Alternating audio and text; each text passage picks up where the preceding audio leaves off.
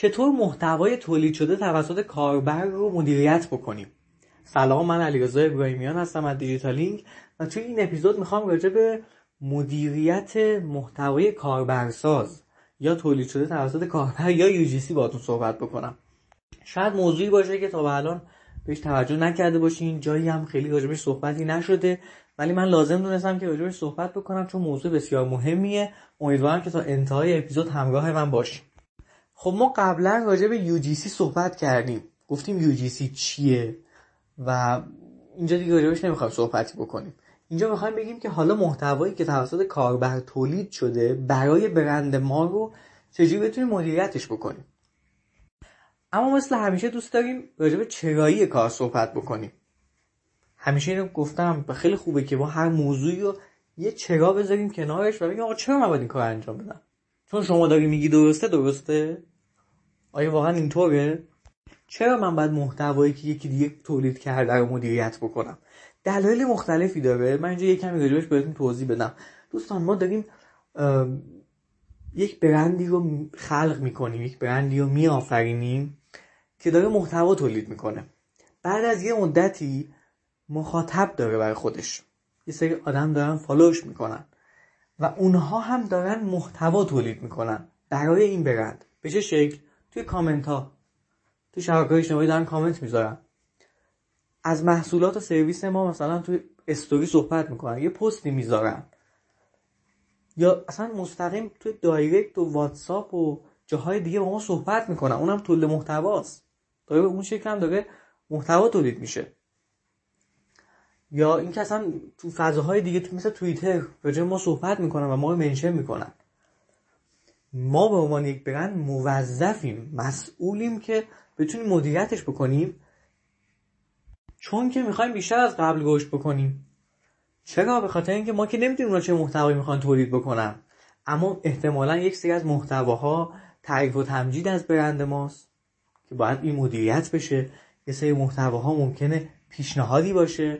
یه سری محتوا ممکنه انتقادی به ما داشته باشن یه سری محتوا ممکنه شکایت داشته باشن و ما باید به این در واقع این دسته های محتوایی که توسط کاربرا داره تولید میشه و ممکنه حالا بسته به هر برندی متفاوت باشه دیگه. مثلا یه برند روزی صد هزار تا محتوا تولید میشه توسط کاربراش یه برند روزی ده تا یا ماهی ده تا.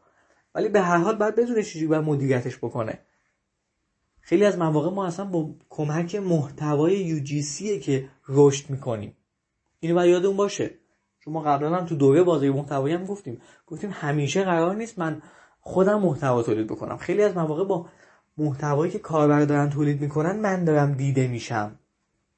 و دارن از من محصولات همو می‌خرن سرویس هامو می‌خرن. پس این شد از چراییش. ما هم قرار رشد بکنیم هم قرار پاسخگو باشیم به صورت مسئولانه. به هر حال باید پاسخ رو بدیم. اونا همراه های ما هن. نمی‌تونیم چیشون نگیم که. به هر حال ما یه برندی هستیم که قرار زنده بمونه. و برای زنده موندن نیاز به همون مخاطبا داریم که الان برای ما محتوا تولید کردن. فکر کنم با این توضیحات دیگه متوجه شده باشین که چراییش به چه صورته. اما بریم سراغ شیوه در واقع شیوه نامه‌ای که می‌تونیم تعریف بکنیم. همه این صحبت رو کردیم برای اینکه بهتون بگیم که دوستان این چطور مدیریت کردنش برای هر برندی متفاوته. یعنی من نمی‌تونم الان برای شما یک نسخه ای بپیچم و یک نسخه تجویز بکنم که آقا یا خانم شما برای برند خودت هر کسی بهت کامنت این شکلی داد اینجوری جوابش بده هر کسی بهت چه توهین کرد اینجوری جوابش بده به یه سری اصلا جواب نده اینو من نمی‌تونم تعریف بکنم. اما می‌تونم بهتون بگم که خوبه که شما شیوه نامه داشته باشید. توی سند استراتژی محتوا که قبلا راجبش صحبت کردیم هم توی مطلب استراتژی محتوا هم توی سندی که خودمون داریم اومدیم یک شیوه نامه تعریف کردیم. گفتیم آقا ما یک شیوه نامه ای تعریف می‌کنیم که مشخص باشه به آدم ها چطور داریم واکنش نشون میدیم. چطور داریم محتواشون رو مدیریت می‌کنیم. و این شیوه نامه رو داریم update ش می‌کنیم. حالا ممکنه هر ماه قطعا نه ولی مثلا سالی یک بار یا فصلی یک بار update ش بکنیم که بدونیم چجوری باید پاسخ بدیم. و این پاسخمون یک پارچه باشه دوستان. از اینجا به بعد بیایم با هم دیجیتالینگ رو مثال بزنیم و شیوه نامه ای که داره. خب ما کجاها داره برای محتوا تولید میشه؟ یکی تو بخش کامنت های سایته که اونجا دارن آدما کامنت می‌ذارن برای ما. یکی تو شبکه های اجتماعیه. یکی حالا لینکدین می‌تونه باشه تو تلگرام می‌تونه تو بخش کامنت ها باشه می‌تونه توییتر باشه یا حالا اینستاگرامی که بعدا خواهیم داشت. این شد یه بخشی. یه بخش دیگهش توی تلگرام و واتساپ به اون پیام میدن و برامون به نوعی محتوا تولید می‌کنن. یه بخش دیگه دارن محتوای ما رو ترویج میدن. توی لینکدین توی مثلا یه وبسایت شخصیشون ممکن این کار انجام بدن توی هر فضایی که به ذهنتون می‌رسه. یا تو مثلا اینستاگرام ممکنه استوری کنم ما رو. ما باید بدونیم که چجوری بری باید بدونیم که چجوری باید اینا پاسخ بدیم دیگه. حالا ممکنه تو این دسته های پاسخ در واقع کانتنت هایی هم که داره تولید میشه مدل های مختلفی داشته باشه. مثلا ما این شیوه رو برای خودمون داریم که هر کسی از ما قدردانی کرد حتی خیلی کوچیک یک تشکر کوچیک هم خشک و خالی هم کرد ما بهش پاسخ میدیم. این چیزیه که تعریف کردیم. این یک پارچگی اون نشون میده. یعنی اگر من الان زنده ام و دیجیتالینگ رو دارم و دارم به همه تعریف و تمجیدها مثلا پاسخ میدم اگه پس فردا دیجیتالینگ رفتم یا از دنیا رفتم کسی که میاد جایگزین من میشه این سند رو می‌خونه و میگه آها پس باید به همه تعریف و تمجیدها پاسخ بدیم. یه برندی ممکن بگه آقا نه مثلا پاسخ نمی‌خوام بدم. ولی نمیاد سلیقه‌ای برخورد بکنه یه روز پاسخ بده یه روز پاسخ نده. مثلا ما میگیم که ما اگه اسم کاربر رو بدونیم چون شبکه اجتماعی اسمشون هست بعضی ذره اسمشون عجیب غریبه اسم کاربر رو به کار می‌بریم. اسمش رو میگیم سلام. علی رضا ابراهیمیان عزیز ممنون که به ما مثلا پاسخ دادی. تشکر می‌کنیم ازت فلان. اسمش رو به کار ببریم اگه کسی پیشنهاد داد خیلی عجولانه تصمیم نمی‌گیریم ولی پیشنهادش رو ضبط می‌کنیم فکر می‌کنیم راجبش و تصمیم می‌گیریم که آقا انجامش بدیم یا نه. اگه یه انتقادی به ما کرد بهش گوش میدیم. حتما کامنتش رو منتشر می‌کنیم. اگه کامنتش توهین آمیز بود بخش توهینش رو ممکنه حذف بکنیم. اما اگه انتقادی کرده اون قسمت انتقادش ممکنه منتشر بکنیم. این چیزی که اومدیم بیانش کردیم. اگه با لحن بعد اینو مشخصا صحبت کرد یا به یه قشر خاصی به یه جامعه خاصی توهین کرد قطعا حذفش می‌کنیم. اینجا متوجه که شوخی نداریم. اینجا متوجه که یو همیشه هم خوب نیست. ممکنه یه آدمی بیاد مثلا تو سایت ما یه چیزی بیاد بگه. یک موضوعی بیا بیان کنه که اصلا جالب نباشه ما بخوایم منتشرش بکنیم. پس ما قرار نیست همه هم منتشر بکنیم به همه هم پاسخ بدیم. یا تو تلگرام واتساپ. ما به همه direct ها پاسخ میدیم. اینجا گفتیم direct ی که شرکت کننده دوره داره از ما می‌پرسه تو اولویته خیلی موضوع مهمیه. باید بهش دقت بکنیم. به اونا پاسخهای کاملتری میدیم. طبیعیه دیگه چون شرکت کننده دوره است. چون به نوعی مشتری ماست.